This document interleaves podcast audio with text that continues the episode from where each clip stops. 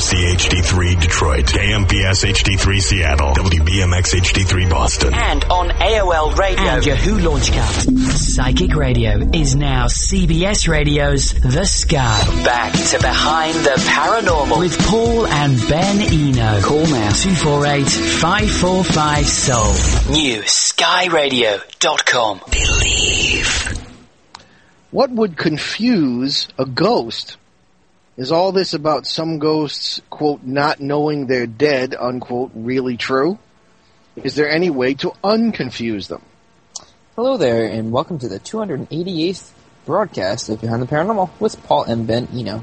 Those questions came from my co-host and partner in the paranormal, my dad. And I guess the answers depend on the question, what is a ghost? Now, we'll be looking at that again tonight. Our subject this evening is confused ghosts. Somehow on the website it just said open lines. But yeah, sure, call in with your own stories, if you will. But we're going to be concentrating on confused ghosts and a couple of emails about that. And I'm dusting off some cases that go back over 40 years in my own research. I've never spoken or written about them before because I have frankly been embarrassed by the psychic or mediumistic implications of what I experienced. I know that's probably kind of hard for you to understand, but when you're in the seminary studying for the priesthood and under threat from suspicious superiors who don't like what you're doing in the paranormal or any kind of paranormal work, and this is back in the 1970s, you tend to get a little bit paranoid. And also, over the years, we have been critical of many or most psychics and mediums for either not knowing what they're doing or not doing it quite in the right way, or not interpreting things in the right way. And I'm a little nervous whenever cases come up that make me look like one of these psychics or mediums. And I had for a while come out more clearly about that. And I don't know, anyway, it's a little hard for me to come out of the closet, so to speak. So anyway, some of these cases will, however, appear in my next book, Dancing Past the Graveyard, What Ghosts Have to Say About God, if I ever finish it. One of the many things my extraordinary son has taught me is that these experiences were what they were and shouldn't necessarily be rejected or ignored because they were uncomfortable or didn't fit my own academic or theological expectations for paranormal experiences. Oh, I'm sorry. Hey, wake up. I keep forgetting these things are double-sided. So in the paranormal, in other words, in the multiverse, everything that happens to us should be tested and treated with extreme caution, but in the end, it is what it is. Sometimes if we hope to do any good, we just have to accept it and act on it. It took me a long time to accept that. But anyway, by 1977, I had been thrown out of the seminary anyway because they didn't like my research, but I kept working at some new theories and methods that would lead me further and further away from the classic spiritualist interpretation of what ghosts are, and more into what Ben and I today call multiverse awareness. So what about the confused ghost who was convinced that God hated him? Yeah, well, that was a really strange one. Actually, I've run into several of those over the years, strange as they may be. The last one was in 2007 when I received an email from a man in Wisconsin who had heard me on the radio the night before, and then way back, one of our early shows, we talked about this a little bit. And here's a quote from that email, I should say. 28 years ago, my friend killed himself. On the day of his funeral, he came to me in a dream and told me that he was going to have to spend a long time in purgatory because God was mad at him. Now, he and I were not Catholic. This really shook me up, so I called the minister I knew and told him what happened. He said that, strangely, a woman had just called him with the same story about the same person. I am now a Catholic. Remember that the only truth is Christ Jesus, unquote. Now, this was all very fishy to me, mainly because of the dubious implication that as soon as we die and pass over, quote, unquote, we automatically know everything. That seems to be one of the wild, broad assumptions that paranormal investigators and people in general seem to go on. This also seemed fishy to me, too, because I had started out my paranormal research in the early 1970s with the very theory that ghosts might be souls in purgatory. And from day one, that's the last thing I found that they apparently were. So anyway, whatever this email did for me, it kind of reminded me of another case like it, the first ghost I met who was having a similar experience as the one supposedly in this email, and it was almost as many years before. It was in late 1976. I was 23 years old. Feel free to chime in here, Ben, and tell me. Okay. I'll let you tell your story first. So I don't all right. Like, oh, wait, I have something to say. Okay. Well, yeah, whatever. You know, it's your show, too. I was 23 years old, and I was in my second and, as yet unbeknownst to me, final year at St. Vladimir's Orthodox Theological Seminary near New York City. On weekends, most of the seminary students would fan out over the New York, New Jersey area to visit various churches, nursing homes, and hospitals, and to sing at divine services, counsel people, teach classes, or otherwise gain some personal experience for their future ministries as priests.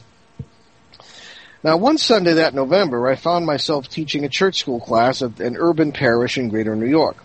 After the class, I got talking with some of the parents, and suddenly, out of the corner of my eye, I noticed that one of the other seminarians was pointing to me, and a frowsled-looking middle-aged lady came scurrying over. "That young man said, 'You know about ghosts,'" she blurted. Now, I knew I was on thin ice at the seminary because of this, and I kept a very low profile when it came to the paranormal, and apparently wasn't low enough. Anyway, as it turned out, this lady was having what might be called a classic ghost problem: footsteps and moaning in her attic. Now, a few evenings later, I managed to find the two-story single-family house in a dark back street in Yonkers, and in my initial interview with the middle-aged couple, I found that they were the parents of a grown son and daughter, but were recent empty nesters. And as I found in many cases, they also had worked out their own theory about what was happening in the attic. And you go in to some of these cases. I'm thinking of one particular case in Maine, Ben, that you certainly remember. And they already knew everything that was going on. I don't know what they wanted us to do. And, of course, they were wrong.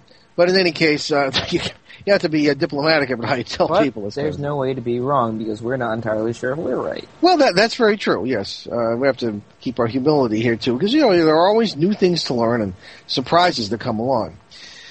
So anyway, this is what they told me. Quote, this is from my notes. "The guy who lived in this house before us killed himself out in the garage. We didn't find that out until 5 years after we moved in." This is what the husband told me. I remember he had a kind of a deep voice, accent like Yogi Berra, the old Yankees manager. Anyway, "It's got to be him," he said. Well, I mean, there they are again, the unshakable assumptions. Dead people become spirits, tortured ones if they commit suicide, and they proceed to haunt the place where they did it. Nobody questions that. Except for us, I guess. Certainly there could have been a connection with his suicide, because, you know, when you now something like that occurs, you send out a huge shout across space-time. And people in other parallel worlds, especially if they're occupying the same space, can sometimes pick them up and, aha, a ghost, you know. So certainly there could have been a connection. But I had already learned to take nothing in the paranormal at face value. Very little in the paranormal is what it appears to be. But because most investigators assume that it is, they tend to jump to conclusions and never really resolve anything. And they often forget that there are people involved on both sides. Anyway, I naturally checked the attic, and indeed the whole house, for squeaky boards. Did you come to these conclusions then, or was it, or like around this time, or were you still sort of like, oh yeah, it's ghosts in purgatory? Oh no! The whole purgatory after that Village of Voices case that I talk about in Faces in Footsteps in the Attic, I should say Faces at the Window.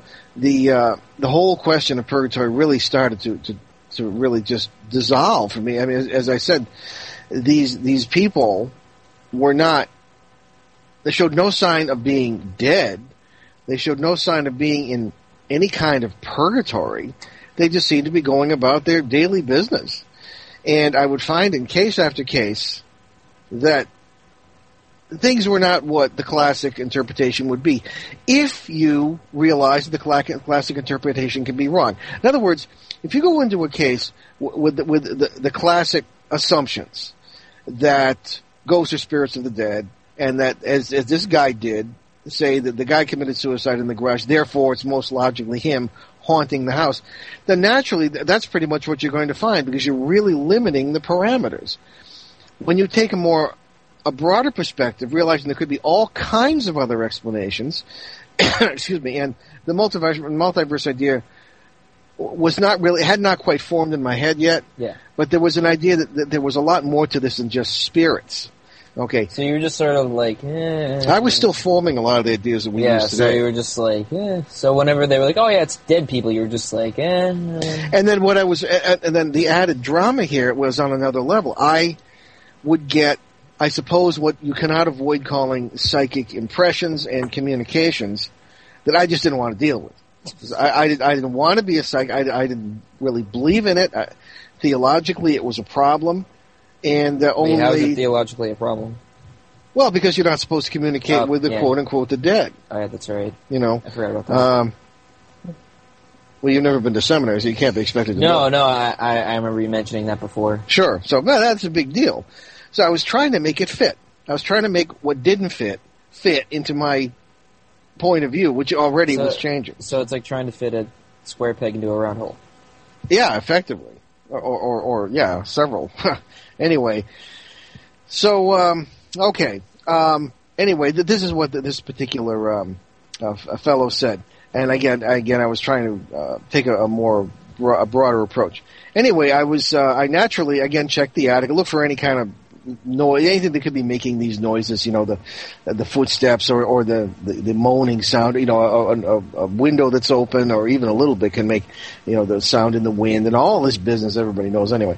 So naturally, we checked for all that, and the man said that these sounds could come and go without warning. In other words, there didn't seem to be any pattern to them. So in any case, because I threw out, again, all these accepted rules and assumed nothing about this situation, all sorts of interesting possibilities opened up.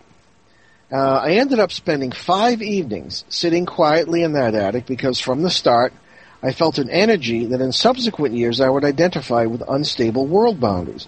Now, people say, oh, how can you go into these basements? Well, you've seen me. You're the same way. We're not afraid of this stuff. No. We go right down to the basement or the attic or whatever. It doesn't bother us. As a matter of fact, we find they're usually more afraid of us than we are of them, if it's something negative, some cases anyway. Now, had I been a garden variety investigator or psychic, here's what I would have assumed. I would have assumed this was, since I couldn't find any other explanation, natural explanation, there may have been an earthbound spirit, that's a common term, who needed help, quote, crossing over, unquote, because he hadn't realized that he died. This is the standard line. Now, deciding that this was the garden variety, deciding that this was what the garden varieties of today would call an intelligent rather than a residual haunting. Now, we've gone round and round with some quote-unquote experts on this show about this, and an intelligent haunting is supposed to be one that you can interact with. It's actually somebody's personality or whatever, and a residual haunting is something that is supposedly recorded, as they say, on the environment. And as I've said several times, I was one of the early advocates of that right around this period. Excuse me. But I have long since decided that is a very unlikely scenario. And recorded on what and how? When I look back at it, I think it was a theory that was more or less come up with because you had no better explanation. Yeah. Yeah. So I don't really believe in residual hauntings anyway. So anyway, this is what I would have thought. And I would have tried to contact this intelligent being by any psychic means available, this ghost. Now, if I did manage to contact him, if it really was him I contacted, I would have assembled a picture of his situation based on my two-dimensional 19th century spiritualist ideas. As for him, he most likely would hear me or see me, as I would see him, as a kind of ghost or spirit or just a voice. Now, actually, we have to take a break here on CBS New Sky Radio, NewSkyRadio.com, Behind the Paranormal with Paul and Ben Eno. And we're talking about confused ghosts tonight. We'll continue with the story of this Yonkers ghost in just a minute. Stay with us.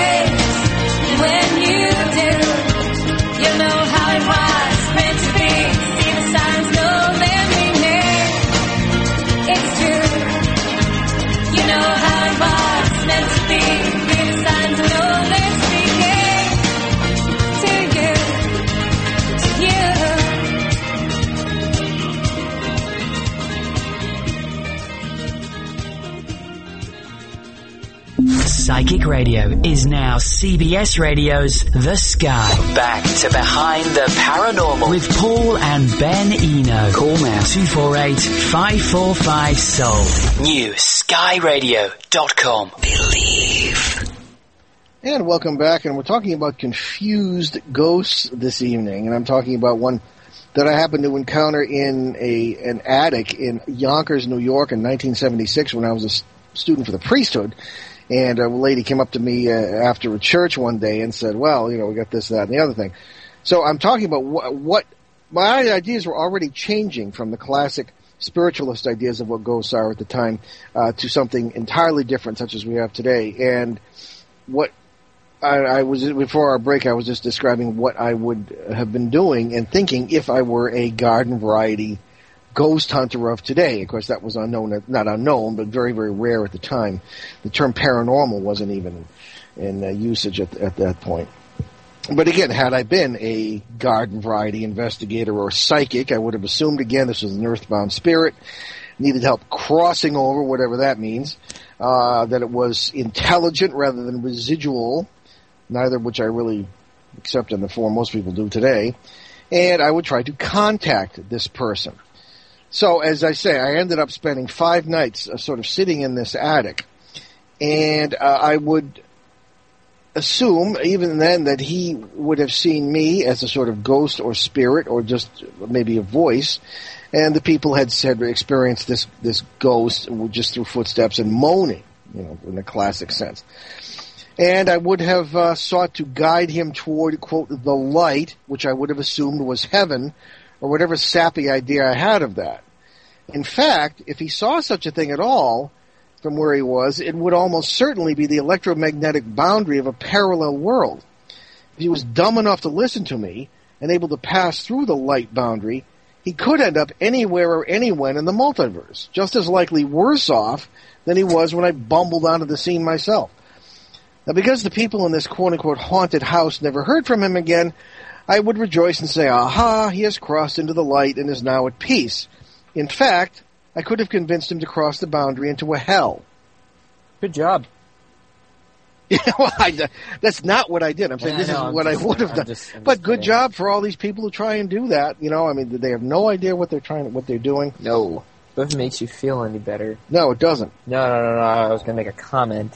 Please. I forgot what it was now, but I had another comment to back that up just in case I forgot the earlier comment.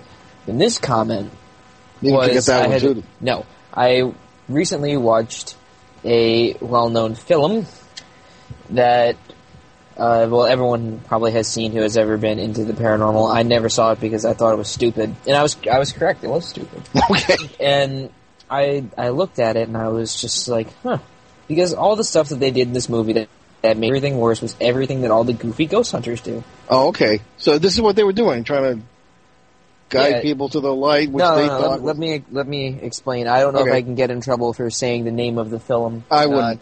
I wouldn't. Just we'll say the film. Okay, so the boyfriend of this girl who was being attacked by from our point of view, I would have said a parasite, was like, "Oh yeah, I'm totally going to videotape everything." And the girlfriend was like, "No, don't. You're just giving attention to it, and it's going to make everything worse." He's like, "No. I got this. I'm going to help it. I'm going to help." And then he proceeded to get a Ouija board, and then that made everything worse. And then other horrible things happened, and the girlfriend was like, "No, you need to stop this." And he was like, No, I'm totally helping. And then she ended up getting possessed and killing him. But that's... Oh, how nice. Yes, I know. It was rather extreme, and I'm pretty sure that wouldn't happen, but the point being... I don't know. I've seen some pretty awful things happen because of Ouija boards. Well, yeah, but no... Including murders. It was more than just the Ouija board. There were other things, too. Right. Like stupid seances and other things. But maybe it wasn't that dumb. It showed you things you shouldn't do. Yeah, I guess, but I guess people went out and did them anyway. Well, that's the problem. Because ever since this movie came out, more and more people are like, "Oh, let's totally go ghost hunting." Because if it was supposed to push people away, then it failed miserably. Okay, well, I see the point. If that was the original intent, it was very well shown, but think of other movies that had, like, really good intent behind them, but ended up backfiring. Yeah. Well, there you go. Well, in any case, I didn't do any of that. Here I am back in this attic in Yonkers. Back then, I was already doing what I do now, even though my ideas about the multiverse hadn't really formulated yet. I do not believe that ghosts are either dead or spirits, especially if they're human. I believe that the whole person is there, body and all, in a perfectly physical, usually place, time, or situation where their reality overlaps ours. Now, again, I wasn't really clear on this at this time, but this is one of the cases that really made me wonder what's going on here. So I never contact them. I should say we never contact them. I can't speak for Ben because he has his own way of doing things, but I know he agrees with these rules. Yeah. I put myself where their world seems to be manifesting in ours, such as in this attic, and if they realize that I'm there at all and they can make the connection, we might be able to communicate. I say might because sometimes they are afraid, thinking that I'm a ghost. I tend to communicate verbally. Surprise, talk show host, haha. So often there is an actual language barrier. They don't speak English or any language that I know. And very often what you meet isn't human at all. Sure, there are what we refer to as parasites and other negative entities, but there are many non-human species out there, too, or in here in parallel worlds who are trying to make their way through their lives and understand the multiverse just as we are. They mean well and may or may not be aware of us or their other multiverse neighbors, and they may or may not be confused. I never and have never used sledgehammer methods like the seances or Ouija boards Ben was just talking about. It's like using a bulldozer to communicate with your unknown next-door neighbor by knocking down her front wall. You never know what's going to come out of that house through that big hole you've punched in space-time and come after you. Better to meet a neighbor in peace and his or her own good time. So that's the theory of how communication takes place with me anyway. So with all that in mind, let's get back to that attic in 1976. His name was Bob something. I couldn't catch the last name because his voice kept fading in and out. His name was Robert Paulson. Know him, do you? No. Anyone who's ever seen Fight Club will get it. Anyway, right. And he was from a parallel world very much like our own. It took nearly 2 evenings for the communication to even begin. I simply sat in a meditative state with a clear mind and heart. And much of the reason for that was that I was searching for the sense, the feel, even the smell of a parasite, of anything negative that would indicate that this presence was not good and not what it seemed to be. But he eventually picked up that I was there. I tried to stay in a state of compassion so he himself wouldn't feel anything negative. Bob was indeed confused. He clearly remembered being in a plane crash. This is where it gets really interesting. But now he said he was in a big stone church, which he somehow knew was an Episcopal church in Virginia. Okay, he wasn't frightened, just confused. And he said his memory was changing as we spoke. Over the following 3 evenings, because needless to say I was fascinated by this and I had no reason to believe that he wasn't telling the truth, I learned much more than I bargained for and gathered the food for thought that would last for years. Bob said that he was just pacing around in this church and that all the doors were locked. He couldn't get out.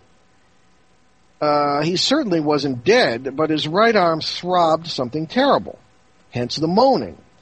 He was convinced that God hated him because he had long since left the church, you know, as a member. He was, and this is very interesting, too, he was getting food and water from what appeared to be a parish hall in the basement of the church. Now, what does a ghost need food and water for, right, if the classical theories are correct? So the first time he had been frightened was when he heard me talking and could only see a cloudy figure sitting in a corner of the church, presumably me, which he saw like some of us would see a ghost. That's pretty cool. During our slow draw, I don't know who was more confused at this point, him or me. Mm. During our slow, drawn-out conversation over those 3 evenings, it became clear that Bob's changing memory was a key to what was happening. Again, it took me a couple of years to figure this out.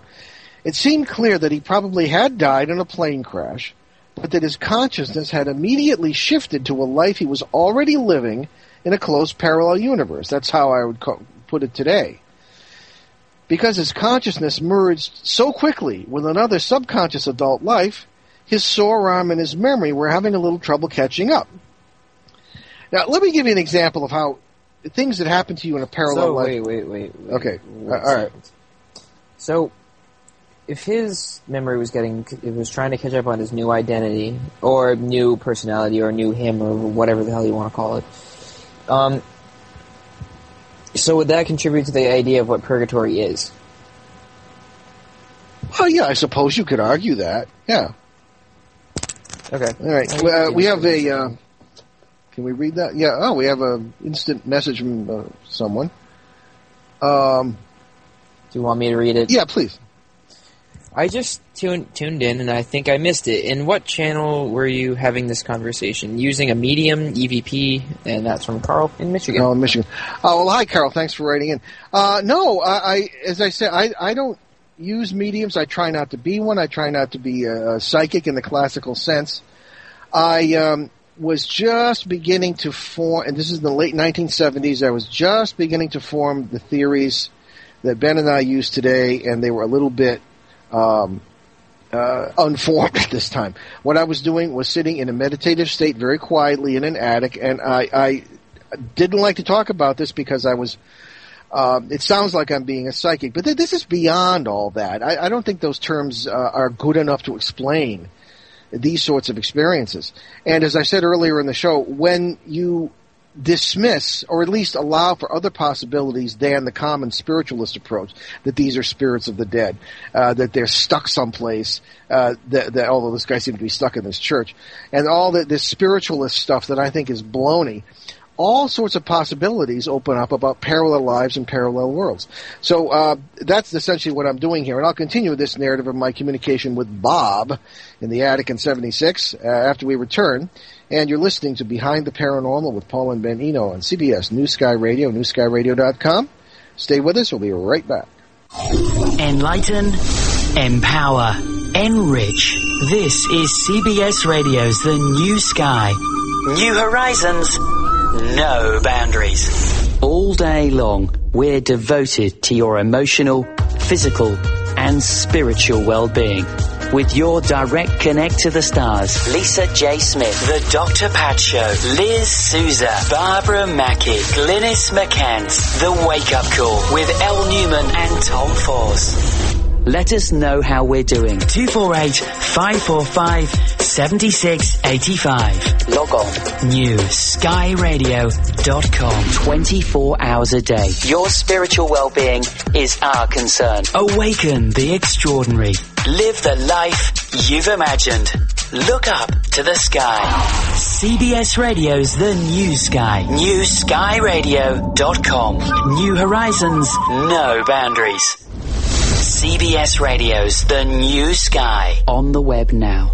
Log on. NewSkyRadio.com. Hi, I'm Neil deGrasse Tyson, astrophysicist and host of Star Talk Radio. Join me every week where I have celebrity guests, experts, and comedic co-hosts, where our task is to bring the universe down to earth. Psychic Radio is now CBS Radio's The Sky. Back to Behind the Paranormal with Paul and Ben Eno. Call now. 248-545-SOUL. NewSkyRadio.com. And we're back, and we're talking about a case that I operated here back in 1976 in Yonkers, New York, when I was a student for the priesthood of all things. And people had contacted me about a problem they were having in their attic, and my ideas were changing from the classic spiritualist ideas to what they are today, but they hadn't quite gotten there yet. So here I am in communication, something I would never admit to anybody, not even myself at that time, because I was so afraid of getting thrown out of the seminary, which I was anyway. And I was talking with Bob in this attic, and Bob seemed to be a fully operational human being, not a ghost, who seemed to be transitioning from one consciousness to another consciousness. It was really strange, and because he said that his memory was changing as we spoke. And he had a sore arm and from apparently a plane crash he'd been in his previous conscious life. Apparently he'd been killed. But he was not a ghost. He was fully operational, body and all, in what was becoming this new life. So we might have caught him right at the transition here. Why would the arm still hurt? I think that we are very much in contact with our parallel lives. One example is when I was in the U.S. Coast Guard. I don't know who I annoyed at that particular time, but I drew the duty of having to go to Boston, commute literally to Boston from our home in Rhode Island for a whole week to go to the district headquarters office up there to work various things that I was assigned to. And I happened to be, I had the hellish experience of having to commute to, I don't know how people do this every day, but having to commute to Boston and back every day. And I was in uniform, of course. And all of a sudden... Did you need a train or did you drive? I took the train. Good. Yeah, and I like trains, so that made it bearable. Anyway, this particular fellow was coming down the platform, very crowded, and I felt that he hated me. Who hates the Coast Guard? We save people's lives, you know. But apparently, maybe he was, I don't know, they do a lot of other things. Maybe he was a smuggler, drug dealer, who knows? Maybe he'd run it, maybe a fisherman had caught too many fish, and who knows. But as he walked behind me, I felt a knife go into my back. And I literally kind of coiled away from this guy. And in a parallel life, I have no doubt that he killed me, probably, you know. And I don't know, they're really strange experience. That sort of thing happens when you're, you know, kind of aware. And that was many years ago. It's been 20 years since I've done military service. But anyway, it was a long time. So anyway, here we have poor Bob. His consciousness was changing, and the arm hurt and everything else. And that was the best I could make from what he was saying. Now, I tried to explain something like that to him, at least as much of it as I understood in 1976. And I was surprised that he immediately seemed to understand. What was really fascinating was that the more Bob accepted this consciousness shift, the clearer his memory became. His new memory. Toward the end of the final evening of our conversation, Bob was almost happy. With a suddenness that really startled me, I heard what was clearly a large wooden door opening and several voices shouting and greeting. I heard Bob call a very cheerful hello, then his voice faded away, and I never heard it again. Neither did the people in the house. I strongly suspect, from the viewpoint that I have today, that his memory and his new world solidified, came together, became fulfilled, and he dropped flawlessly into who he already was. He probably didn't remember the plane crash anymore, the world where his consciousness and body had last been, or me for that matter. the consciousness shift was complete. Now, I've only run into this a few times, usually people, but there are indications that this seems to be what happens to us. Now, Bob might very well be the pastor of that church in Virginia, and he might be welcoming his family or the choir for its weekly rehearsal, something like that. As for the middle-aged homeowners in whose attic this communication took place, I felt I didn't have a hope of explaining this to them. I couldn't even explain it to myself. When they asked what happened, I simply said, "You won't be hearing from him again." And they didn't. They accepted that. So they were just like, oh, all right, and then you just left. Yeah, they assumed that I had helped him transition into the next world, or I suppose in a funny way I did. But, I mean, this wasn't some kind of, it wasn't going to heaven necessarily. I could have been, I suppose. I don't know, but I mean, this, when you look at this more deeply than the folklore lets you look at it, then it's really becomes, it really opens up the whole world for us. I mean, it's fascinating. Yeah. So, speaking of opening, that was a kind of serious one. This is an email. It's a little bit long, but wait a minute. It should be 2 pages here. Uh-oh. There, I'll tell you what. Why don't you read this? This is from Nina in California, and I think it's a terrific email. It's one of the best we've ever seen. Just go with it. I think there's a second page which I'll find. Okay. Hi, Paul and Ben. I see you two will be talking about confused ghosts, and I thought I'd throw one of mine at you. Or one of my own at you. I grew up in a house near San Francisco, and from the time I was about 5, we started being haunted by what I can only call a clumsy ghost. Oh, I think it was the Gary Larson cartoon. There didn't seem to be any reason for it that we could tell. Nobody in the family died or anything, and from what we knew, everybody in the house before us was living a pretty good life. And but here was this ghost klutz falling down the stairs, tripping over stuff. At least that's what it sounded like. And I kid you not, we actually heard an occasional oof or ow, like somebody hurting themselves. Sometimes we wouldn't hear it for weeks. Then especially when the moon was full, believe it or not, it would go on all day and half the night. Before long, it not only didn't bother us, it actually amused us. There were no ghost hunters in those days, so there was nobody to call when things got weird. But we actually got a kick out of it. We hear an ah from upstairs and crash when nobody was up there. And we would say, there goes that stupid ghost again, or good thing he doesn't have any bones, or they would all be broken. And then we'd laugh. To make it even funnier, when we grew up, my parents finally sold the place in the 1980s. My Uncle Ron moved in, and such a clumsy guy would never have walked the earth. He was always dropping stuff, especially on his foot. He never mentioned the ghost to us, but if the ghost was actually in the house, they probably got to be great friends. Okay.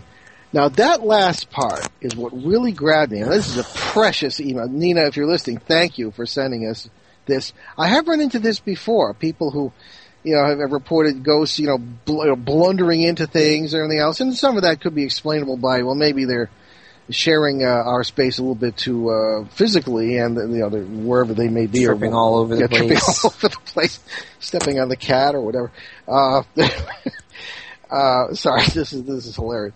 But anyway, what really got me was the last part of this, where her uncle moved into the house, and he himself was extremely clumsy. And then the phenomenon stopped. Well, she didn't say that. I'd like to find out if it did, but according to him, he didn't say anything about it. But I've run into cases on a number of occasions where people are actually hearing sounds from the future. They'll automatically assume, well, it's got to be somebody who died in the house or this, that, and the other thing, and they'll look up history and see, well, who died in the house. And especially here in New England, in a place that's very old, or people have lived in great numbers for 300 or 400 years, every house has somebody who's died. I mean, so what? But, of course, this one was in California, and it apparently was possibly, I'll tell you what could be happening, was that they could have been hearing the uncle.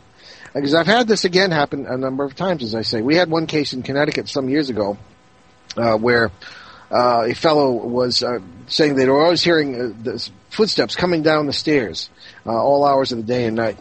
And just on a hunch, recorded the sound of the man coming down the stairs in the morning from his after he'd gotten up and gotten ready for the day, and he's coming down the stairs. It was exactly the same sound that they would hear. I heard it myself.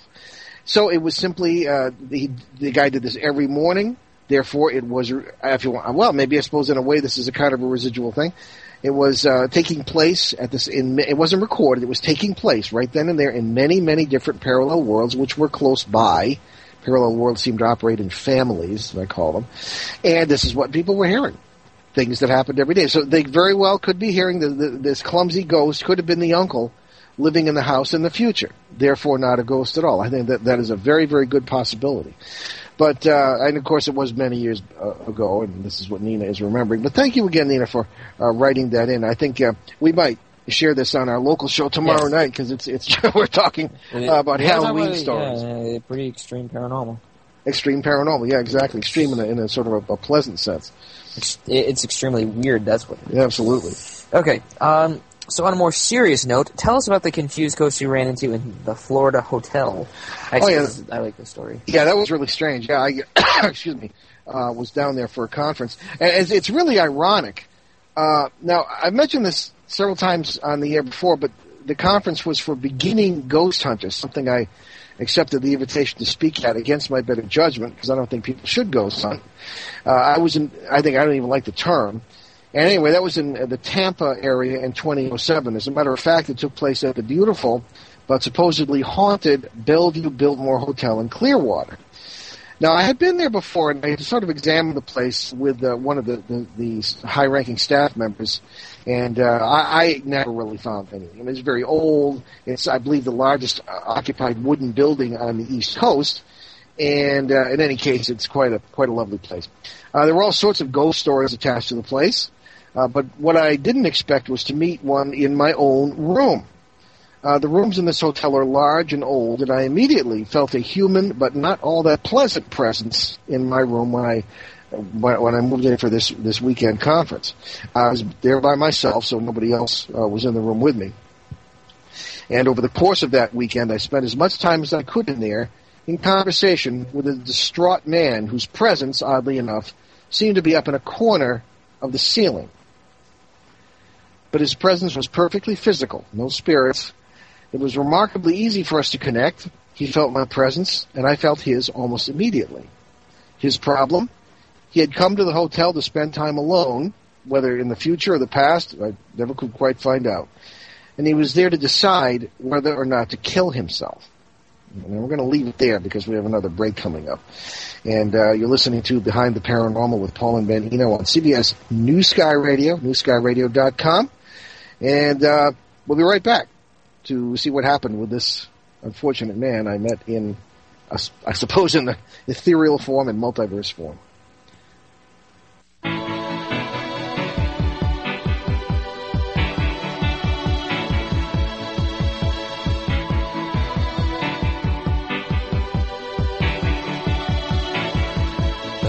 A blue shoots up through the stony ground. There's no room, no space to rent in this town. You're out of luck, and the reason that you had to care, the traffic is stuck, and you're not moving anywhere. You thought you found a friend take you out of this place, someone you can lend a hand in return for grace. It's a beautiful day.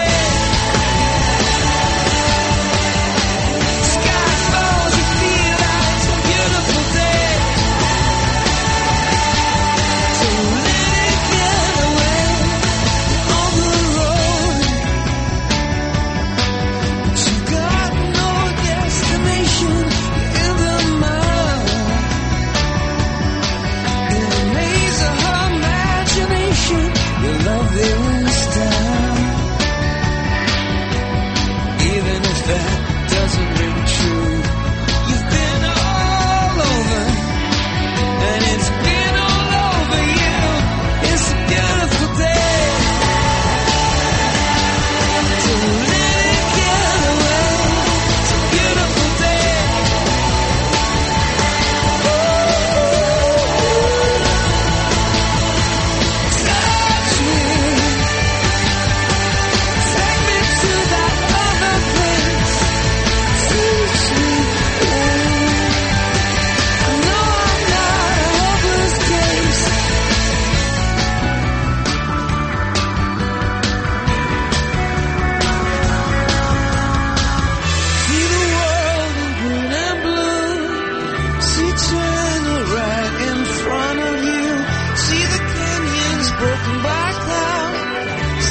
to the fleets clearing the sea out.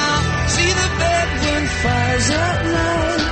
See the oil fields at first light. And see the bird of the leaving her mouth. After the flood, all the colors came out.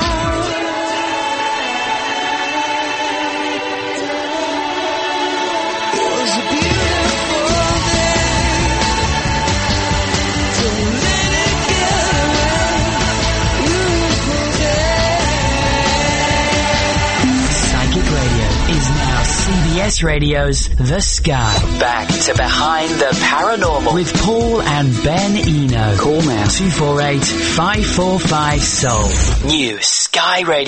NewSkyRadio.com. Believe. And welcome back. And we're in just beginning to talk about the remarkable fellow I ran into with the Bellevue Biltmore Hotel in Clearwater, Florida, who most people would describe as a ghost, but he happened to be in my room, and I would describe him as a parallel world presence who had come there to decide whether to kill himself. I never could tell whether this guy was in the future or in the past. Apparently the story was this. I spent a long time in conversation with him. I just sort of sat in the lotus position on the bed, and he was up in a corner of the ceiling for some reason. His wife was cheating on him. Things were not going well in his small business, and they had one son. He thought I was his guardian angel. He actually did. I didn't want to get into any details explaining, but maybe in a funny multiverse way, I kind of was. I convinced him that he should give it another try. I felt very strongly that his wife regretted her actions and that her son loved him very much. And most of all, I pleaded with him not to do to his son what had been done to me. Because long-time listeners know that my father took his own life when I was 7 years old. It was a terrible experience, and I've missed him all my life, although in the multiverse now I'm with him just as real as I am with anyone else. But it's a terrible thing to do to your child. Late on that last night, I knew... by the way, I was speaking at a conference for beginning ghost hunters. That's why I was at this hotel. I did not breathe a word to anybody at that conference that this was going on, ironically enough. Because they rush right in with their gadgets. It would be awful. As a matter of fact, I gave up the so-called ghost hunt the last night in order to spend time with this guy. But late on that last night, I knew I had gotten through and that he had decided to give it another go. There was a much more positive feeling in the room. And I like to think that wherever or whenever he was, I talked him into giving his life another chance. He may even have been dreaming when these conversations take place in that room. It's a perfect example of how we should help our neighbors, even if they're in trouble in a neighboring world. You know, I never did catch his name. And as I say, I didn't breathe the words any. The only time anybody ever heard of this was certainly years later on this show when I happened to mention it once or twice. So, anyway, what do you think, Ben? What do I think? Yes, you are an important figure in the show here. So. The only thing I could think of is Touched by an Angel. That's the only thing that's just popping into my head. Yeah, well, I'm no angel, but I mean, I think in this case there may have been some... Well, I talked the guy out of committing suicide. Well, yeah, I mean, what was I going to say? There was something going on at the hotel, correct? Like, that's why they had the conference there. They were like, oh, it's well... Yeah, well, that was one reason. Also, the organizer was in the Tampa area, and most of the participants were from Central Florida. So, yeah, so Western Florida. So this guy, you probably just prevented a whole bunch of other stuff from happening, and then that would have stopped a whole bunch of other stuff from happening. So then parasites wouldn't have gone in and made things worse, destroyed the business, blah blah blah. So in effect, you talking this guy out of committing suicide saved a lot of trouble and time for a lot of people. And then I keep thinking, what if you mention this during one of your talks? People will just rush right in. Oh, yeah. Their gadgets make everything worse, and the guy probably would commit suicide. Well, that's possible. I don't know if I follow all your reasoning, but yeah, that's entirely possible. In fact, I sat there at the conference, and they said, Paul, if you had one word of advice to give to our upcoming ghost hunters, what would it be? I said, don't. People actually gasped. They couldn't believe I said that. So I said, you know, I mean, I was invited here, and to give you my opinion, that was my opinion. So in the meantime, I was much more interested in dealing with this guy. So anyway, I think that it just sounded like you just didn't want to be there. Well, no, I mean, they were nice people. They're always nice people. And I just said, you know, you don't have any idea what you're doing. You have no idea what you're touching. You can create all kinds of havoc all across the multiverse. You just don't do it. What bothers me is how I never understood how this is supposed to help anybody. I mean, did they go and like, oh, it's haunted, then they leave. What are they trying to accomplish? Well, inevitably. I think 98% of the biographies of these people, many of whom are the salt of the earth, good people, really, really trying to do something positive, their biographies will begin, well, he or she grew up in a haunted house and this experience happened to them and they always wanted to find out what it was about. And that's perfectly legitimate. But they have no other background other than having had an experience. Everybody's had experiences. Yeah. I mean, I like to think that I had at least some background when I started in this, from years of seminary training, working with some of the Louisa Rhine and John Nicola and some of the great names of the day, even Ed and Lorraine Warren, who were the grandfather and grandmother of modern ghost hunting, in my opinion. And so, but even then, I found out that everything I learned from them was wrong. And everything I believed at that time was wrong. Probably everything I believe now is wrong. When you take this wild, crazy, multiverse approach, that seems to work best, as I said in this earlier case. So anyway, there we are. I don't think we have any more time. We've probably got about 4 or 5 minutes. All right. Okay. Well, we can discuss, unless you want to start. We got 4 minutes. Sorry. Thank you, Mr. Producer. Unless you want to discuss this a little more, rather. Yeah. Well, let's. You have some good ideas about this. I wish you'd been there. Yeah, me too, but how old was I? I don't know. What year was this? 2007. You were already working with me. Was I? You just you had to go to school.